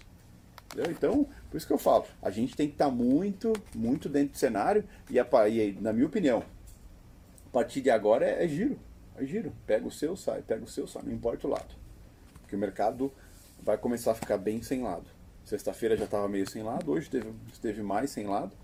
Né? E a tendência agora é ficar mais sem lado ainda. É a sensibilidade do mercado de, é, de preocupação, de crise. Não sei qual nome a gente pode usar. Mas dá para falar quase praticamente o mercado de crise aí. É que crise é muito pior, né? Crise é muito pior do que está acontecendo. Tensão, né? É, o mercado tenso aí. Mercado tenso e com expectativas, porque é, a expectativa do vírus, o mercado sabe que o mercado em si não consegue resolver. Né? Então agora o mercado quer ver como que os países vão agir para amenizar né? essa palavra, amenizar essa crise, amenizar a desaceleração, amenizar o, o risco que essa pandemia aí praticamente gera. tá? Então, isso é muito importante. Por isso que a gente tem que estar todo dia sem chegar assim, não, hoje é queda de novo, ah, hoje. vou-" Não, tem que ter calma. Tanto é que de manhã no, no, no panorama eu falei assim, cara, eu acho bem difícil a gente ter um dia de sangria. Né, justamente porque ainda tem o cenário externo que passou a madrugada inteira positiva, nesse momento o dólar está fraco no mundo, na parte da manhã o S&P estava positivo, virou negativo, mas não tão negativo, então bem provável que a gente tenha uma abertura é, positiva para o índice e negativo para o dólar. Errei, porque na verdade abriu levemente em alto o dólar, levemente em baixo o índice e foi invertendo ao longo do dia. Né? saber um, um e meio para baixo. É, então, é bem descolado um pouco. Oi? Isso não é leve, isso é um, um e meio. Não, eu sei, mas assim, o que acontece? Caiu mais que isso depois? Ah não, retornou tudo. É exatamente isso que eu falo. Então, assim, é, tem a precificação de abertura e depois tem o dia. Quando você pega a abertura? Se você teve overnight. Só assim para você pegar ah, o gap de alta ou de baixa. Se você tiver já posicionado do dia anterior, ou no caso da sexta-feira. Fica fora aí, você não vai aproveitar. Que você vai aproveitar depois é a movimentação que vai ter pós-abertura. Que esse é o X. Há uma dúvida do. É, referente aos contratos estrangeiros, a posição deles, É. estavam com 51 mil hoje. Hoje não Não conta, porque você não sabe qual que é a posição do contrato J ainda. Você vai saber no segundo dia útil do mês qual que é a posição deles e no terceiro você sabe a variação.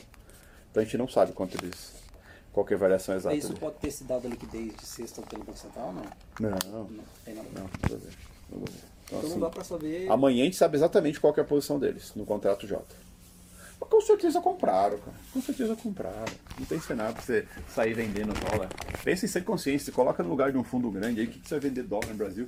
Nossa, lógico. É? Sem lógica. Não, sem lógica nenhuma, entendeu? Você vai vender só que você precisa. Quem precisa, mas assim, no, no, no- geral, se você está especulando ou travando uma carteira sua, você vai comprar dólar, você não vai vender. Saca? É isso o, é o X. O que, que foi? Esse aqui já passou da máxima, já vindo para perto do 3 mil?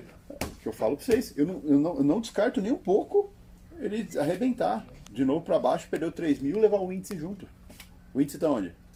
do 107 e 220, 200. Então, aos pouquinhos vai voltando, aos pouquinhos vai voltando. Entendeu? Vai até os 700. Oi? Vai até os O 700. máximo no 760. Então, e, e é, é isso que vocês têm que, têm que levar em consideração. Essa é a movimentação de mercado. Você pega quinta-feira. Quinta-feira, é, no final do dia, o índice. Lembra, o índice tinha, dado uma recuperada boa, devolveu tudo, foi fechar na mínima do dia, na quinta-feira. Entendeu? Foi 3 mil pontos da tarde. 3 mil pontos assim, em questão de 20 minutos. Por isso que eu falo pra você que eu não duvido nada. É momento de crise, é momento de tensão. A galera olha pra S&P e fala, por que, que gente tá tomando essa porra? Entendeu? Eu falo, ah, não, mas porque vai se reunir amanhã os caras. Qual que é a pauta? Será que eles vão, vão, vão realmente combinar a taxa de juros? Ou vão. Entendeu? Então é. Tem que tomar cuidado com essas coisas. Por isso que eu falo, mercado não é lugar para expectativa. Mer- Mercado é lugar para atitude. Mercado, mercado, quando vive muita expectativa, a frustração vem muito rápido. A frustração vem muito rápido. Então tem que tomar muito cuidado com isso. Mercado de crise é isso. Então, assim, agradeçam por estar vivendo esse momento. Né? Porque esse momento ensina muito. Ah, pô, não estou fazendo dinheiro, todo mundo fazendo dinheiro tal.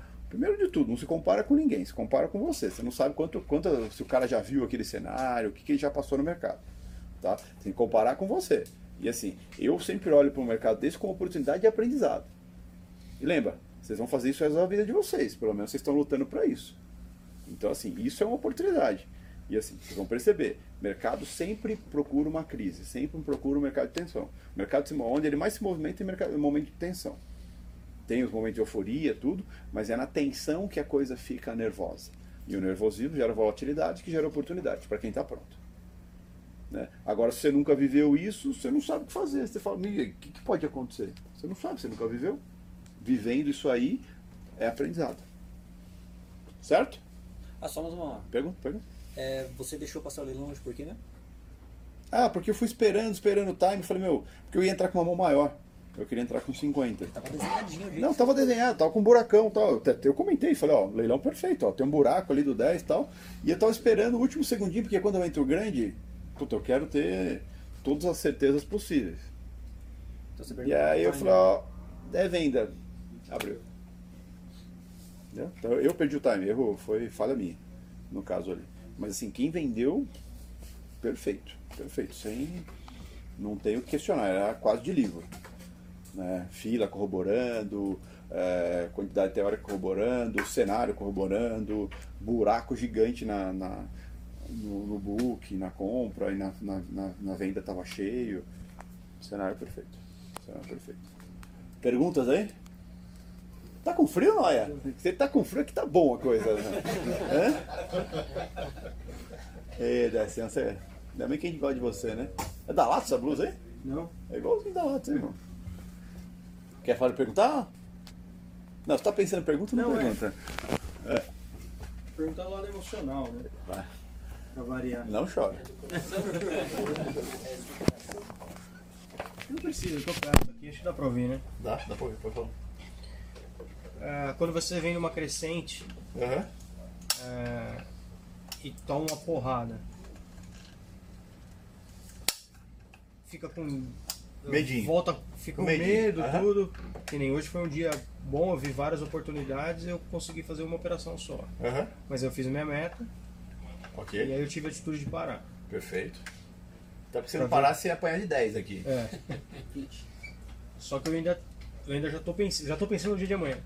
Ok. Essa ansiedade do dia de amanhã, se eu vou continuar com esse medo, o que, que eu vou fazer pra Então, pra trabalhar isso. A gente conversou, até é uma coisa que eu bato na tecla, que acontece, ele vem de uma toada muito boa, tal, mês muito bom. Qual que foi a grande burrice? Eu fui um burrice porque eu já fiz muito isso e eu considero uma burrice. Dinheiro na corretora. Manter o dinheiro na corretora, cara. Manteve todo o dinheiro Mas foi que uma ele fez sequência de, esse tempo de- todo. de erros. Não, então, tudo bem, mas sabe por quê? Você... Não aceitei o primeiro stop, não aceitei É, o dinheiro mas o que acontece, deu, sabe por quê? Porque você tem dinheiro na corretora e tem lote. É esse o X. Você fala assim, ah, tenho gordura. É esse o X. Por que, que a maioria do pessoal, ainda até hoje, faz um mês bom, no último dia destrói o mês? Pelo fato de achar que tem gordura. Pelo fato de achar, pô, tenho dinheiro ali, eu consigo consertar. Certo? Então, assim, o primeiro, o primeiro, o primeiro X que eu bato muito na tecla, semanalmente tira a porra do dinheiro da corretora, mano. Entendeu? Porque aí você não tem muito a perder, você vai perder, sei lá, se você perder, você, um marrom chutando alto, você perder, você perde o dinheiro da semana, não do mês. Então isso faz toda a diferença, psicologicamente faz toda a diferença, né? E fica aquela desculpa de ah, o dinheiro não é. O dinheiro que eu peguei do mercado, então não tem problema. É, mas tem, claro que tem problema, dinheiro é dinheiro. Entendeu? Por isso que eu falo para materializar sempre o dinheiro. Materializar o quê? Tira da corretora. Dinheiro na corretora não vale nada. Esse é o resumo. Você pode ter feito um milhão na semana. Se deixar na corretora, você vai perder esse milhão. Vai dar dinheiro não é do mercado, dinheiro é seu, Exatamente. Exatamente. Então, assim, é, a, a base de tudo é tira a porra do dinheiro. Sim. E outra, é só fazer uma conta básica. Qual número que é maior? 10 ou 1? Vai, 10. 10. Então, se você acertou 10 dias, um que você erra, você é um bosta? É- simples, cara. Você não deixou, você não desaprendeu. Você teve um dia de erros. Uma sequência de erros que Exatamente. vai me prejudicar meu Só psicológico. que você teve pra frente. 10 dias de sequência de acerto. Impossível você pensar que 10 é maior que 1. Entendeu? Então aí você tem que olhar, falar, porra, cometi um erro, deixa eu olhar para os erros que eu cometi. Mas não deixei de aprender, não sei, eu não deixei de saber o que fazer no mercado.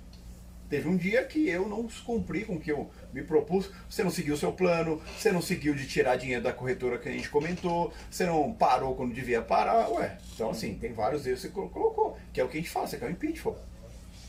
E o pitfall começa quando? Como? Como começa o pitfall? aceitar o primeiro stop. aceitar o primeiro stop. É o primeiro stop que te fode. Não é o que você fez depois. É o que você deixou de fazer. Que é a porra do primeiro stop. Tudo começa, a cagada começa quando você não aceita o primeiro erro. Se não aceita o primeiro erro, que é pequeno, que é ainda controlável, você não vai aceitar mais nada. E aí entra em dias Teve um outro pitfall. fator também que eu tinha aumentado a mão naquele dia. Então, aumentou por quê? No último dia do mês, você vai aumentar a mão. Pô, não tem sentido. Você espera virar o mês pra você aumentar a mão. Então eu já tinha fechado o mês. Então, então seja, ó, desculpa, mas aquele É. dia era o último dia do mês. É, não.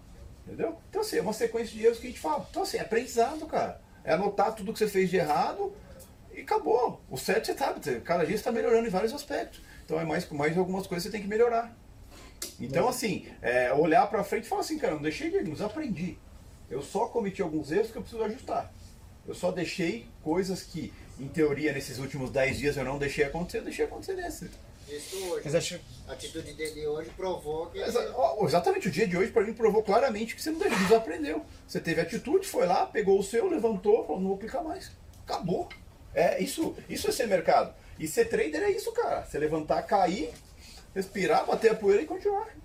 Não tem essa de, ah, mas o que. Tadinho. Deixa tadinho pros bunda mole, vou meu. continuar ainda com, com, com esse receio um tempo. Mas talvez. claro, porque assim, não, é, pensa assim, é, você trabalhou o mês inteiro e entregou em um dia, dia, velho.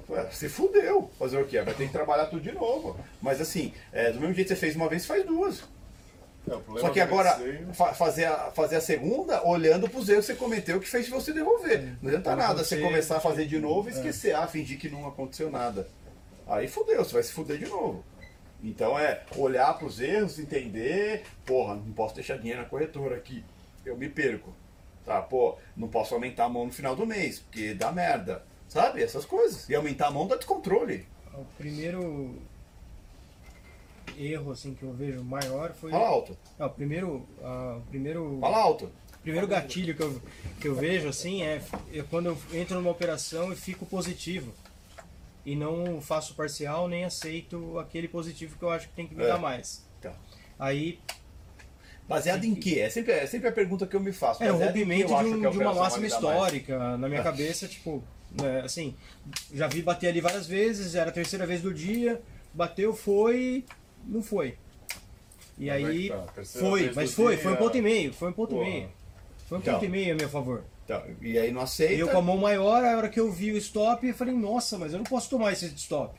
Então, foi um ponto e meio a favor, não fez uma porra de uma parcial e ficou olhando. Tem que se hora que fuder. voltou dois vai se pontos. fuder. Qual a chance que não, não vai se É. fuder? Vai, cara. Vai. E detalhe, contra. Mas é verdade. Você Se Bolsonaro mão, tem que se fuder, acabou, porra. é, pelo fato de aumentar a mão, tinha que fazer parcial. Porra, cara, se aumentou Se a mão, você tem que ficar bunda mão, mole, cara. Aumentou Não, a mão. corajoso. Então, então e esse, exatamente, isso, cara. E aí, sabe por que você tava corajoso? Porque você tinha mais dinheiro na corretora. É isso, Eu não tinha X. tirado, eu, Não tinha, eu vai. ti- tirei metade do dinheiro que eu fiz. Então, então tá bom, você protegeu metade do seu mês. Mas mesmo assim, você Não, aceitou eu- tomar uma pica. Fez TED, né? Não, não cheguei a fazer eu. TED. Não cheguei a fazer TED, mas é, O dinheiro tava lá. tava lá, tinha dinheiro suficiente pra, pra, pra estopar o Não mês. precisou da. Não adianta Eu tirei metade do que eu fiz, mesmo assim. Então, só que assim, pensa assim. Jeff, aproveitando o, O o décimo. É. Ou seja, o problema de você tomar a pica assim e ficar com receio é justamente essa hesitação que na hora de Não clicar. pra. Aqui pega, aqui não pega lá do fundo. É que na hora de clicar, você pode ficar. Puta, não, vou, não vou, vou, não E aí vou, você vou, perde o não time, vou. perde o time. Aí Eu perdeu perdi o time, time então. do, do, do leilão hoje, Esse é o porque eu problema. tive medo. É, esse é o Tive problema. receio. Então, Eu mas, sabia. então, mas Você não isso pode hesitar. Então, mas isso não é um problema, porque é- assim, até eu com 20 anos de mercado hesito. Então, mas Uma outra, uma outra coisa, eu espero um pouquinho mais, eu, tô- eu tenho uma puta atitude, mas tem hora que a gente não tem. Isso é normal. tem hora É, que você não acredita É, na, na exatamente. tudo bem. Até mas- porque, você- ou, ou você acredita demais que você espera ter a confirmação máxima. O leilão hoje foi isso, eu queria entrar com 50, eu tava esperando a confirmaçãozinha legal. final de não ter o risco de eu entrar e o leilão inverter. Entendeu? E aí que foi que eu perdi o time. Mas nesse caso, pensa assim, é, mais uma vez, você não deixou de ser, você não, de- você não desaprendeu. Não Você não desaprende, desaprendeu. né, Eu sei que a gente olha mais pros erros do que pros acertos. A gente fica muito mais triste com os erros do que com os acertos. Dói muito mais. Dói muito mais. Fato, é inerente do ser humano e nunca vai mudar. Tá? Marca mais. né? É, marca mais, exatamente. Porque se associa, entendeu? Puta, ah, perdi cinco pau. Puta, cinco pau podia viajar, cinco pau podia comprar não sei o que, cinco pau podia, sei lá. dessa profissão é justamente isso. você sente na hora. É, você, você dá valor depois que você perde. Quando tá com você, por isso que eu falo, não deixa na porra da corretora. Dentro da corretora não vale nada.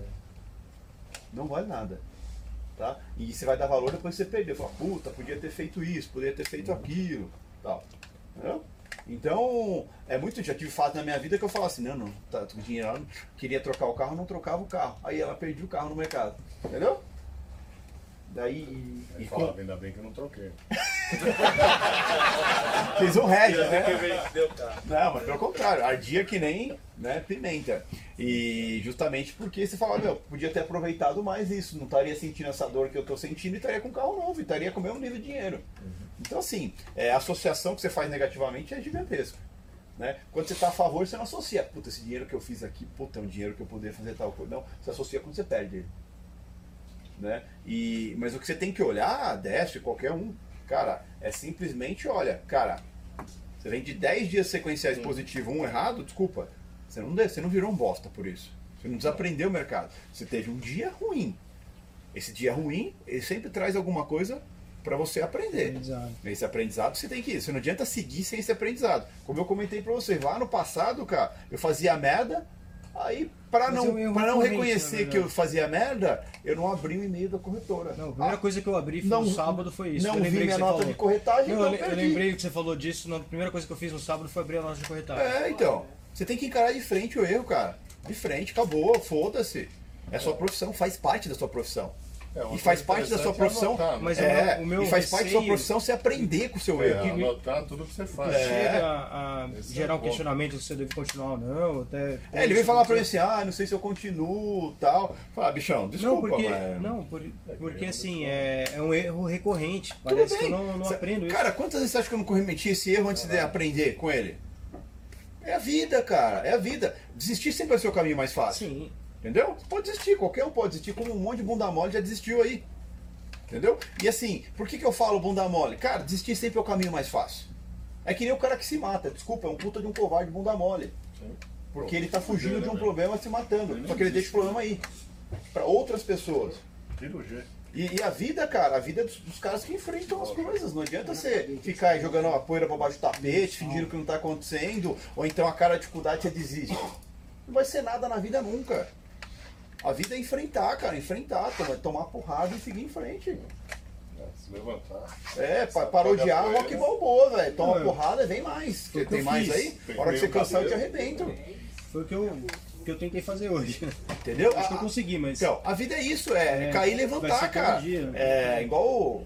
Já falei várias vezes sobre isso. Quem não leu, leia o, o Magos do Mercado, que é a entrevista com com os traders das antigas e tal. E tem uma frase lá que marcou minha vida pra sempre. Você- o Magos do Mercado. E. Cara, tem uma frase lá que o cara fala simplesmente assim, ó, ser trader, cara, é seguir em frente quando seguir em frente se torna impossível. Entendeu? A vida é isso. A- a- os caras que vencem, os caras que enfrentaram coisas que pouca gente está disposta a enfrentar. Simples assim. Onde a maioria desiste, os caras seguem em frente. Mas é bem aquela lá, né? É alcoólatras anônimos. né? É um dia Mais um dia, vez, mais é, um dia. Fazendo, Entendeu? se policiando, tentando Exatamente. aprender com o que você já errou atrás, né? Entendeu? Errar, cara, vocês vão errar em Faz tudo na parte. vida. Vocês vão errar em relacionamento, vocês vão errar com filhos, vocês vão errar no trabalho, vocês vão errar em tudo. Mas é, o erro que constrói a gente. Porque assumir o erro é um. É, Puta, é a base. Assumir o erro é a base. Entendeu? E assim, vocês vão se tornar um sucesso de tanto errar, não de tanto acertar. Porque quando você erra, você percebe que tem coisas a serem ajustadas, essas coisas que vão ser ajustadas te torna melhor. Te torna melhor para errar de novo. Em coisas novas. E assim você vai subir na escada da vida. Eu posso, eu falo de boca cheia que eu me tornei o que eu me tornei de tanto errar, não de tanto acertar. É, eu, meio que você vai sendo forjado, cara. E é isso o X. Então, assim, desistir, desculpa. Se você tá pensando em desistir, porque o sonho é grande. O Kobe Bryant falava que o erro era instante. Quando ele errava, ele tinha que ver coisas novas pra fazer pra conseguir consertar as coisas. Porque quando tu vence, as coisas já estão lá. Amostras, eu venci, então tem que repetir a mesma coisa. É é mais fácil. Erra, tu tem que se reinventar. Exatamente. E é aí que você cresce. Aí que você cresce, entendeu? Então, cara, eu acho que a vida é isso. A vida é errar, Acertar, crescer, errar, crescer. Lembra que eu comentei uma vez para vocês, acho que não sei se foi no, numa palestra que eu dei ou foi aqui na mentoria, que eu estava falando sobre o livro da vida. O livro da vida só tem duas páginas. Né? E numa dessas páginas tá que assim, tudo passa. Né? Vocês estavam vendo um momento bom tal, aquilo vai passar. E vai passar e vai vir um momento ruim. E nesse a momento segunda- ruim, A segunda página. entendeu? É a segunda página, é onde você vai mais crescer. Você vai crescer, vai trabalhar, vai se fuder, mas vai se tornar melhor. E nesse melhor vai gerar o quê? Momentos bons. É quando acontecer um momento bom, você aproveita ao extremo, porque ele vai passar. Então a vida é isso, é sempre vai altos e baixos, altos e baixos. Só que esses altos e baixos sempre subindo, sempre cada vez maior. E- Esse é o sentido da vida. Não tem vida épica única, ah, minha vida é épica e só melhora. Não. Uma hora, uma hora sua vida vai se fuder, você vai se fuder, sua vida vai ficar ruim, a vida te testando pra, cara, pra ver o quanto você é forte, o quanto você vai, quer ou não crescer. Décio, vou te dar uma palavrinha pra você. Quando eu corria maratona, fui correr ultramaratona, eu estava a 10 mil quilômetros de casa, na Espanha. O músculo anterior da coxa, no quilômetro 69, repuxou. A ambulância parou atrás de mim para me pegar. Eu falei, eu não viajei 10 mil quilômetros para desistir. Eu corri 31 quilômetros me arrastando.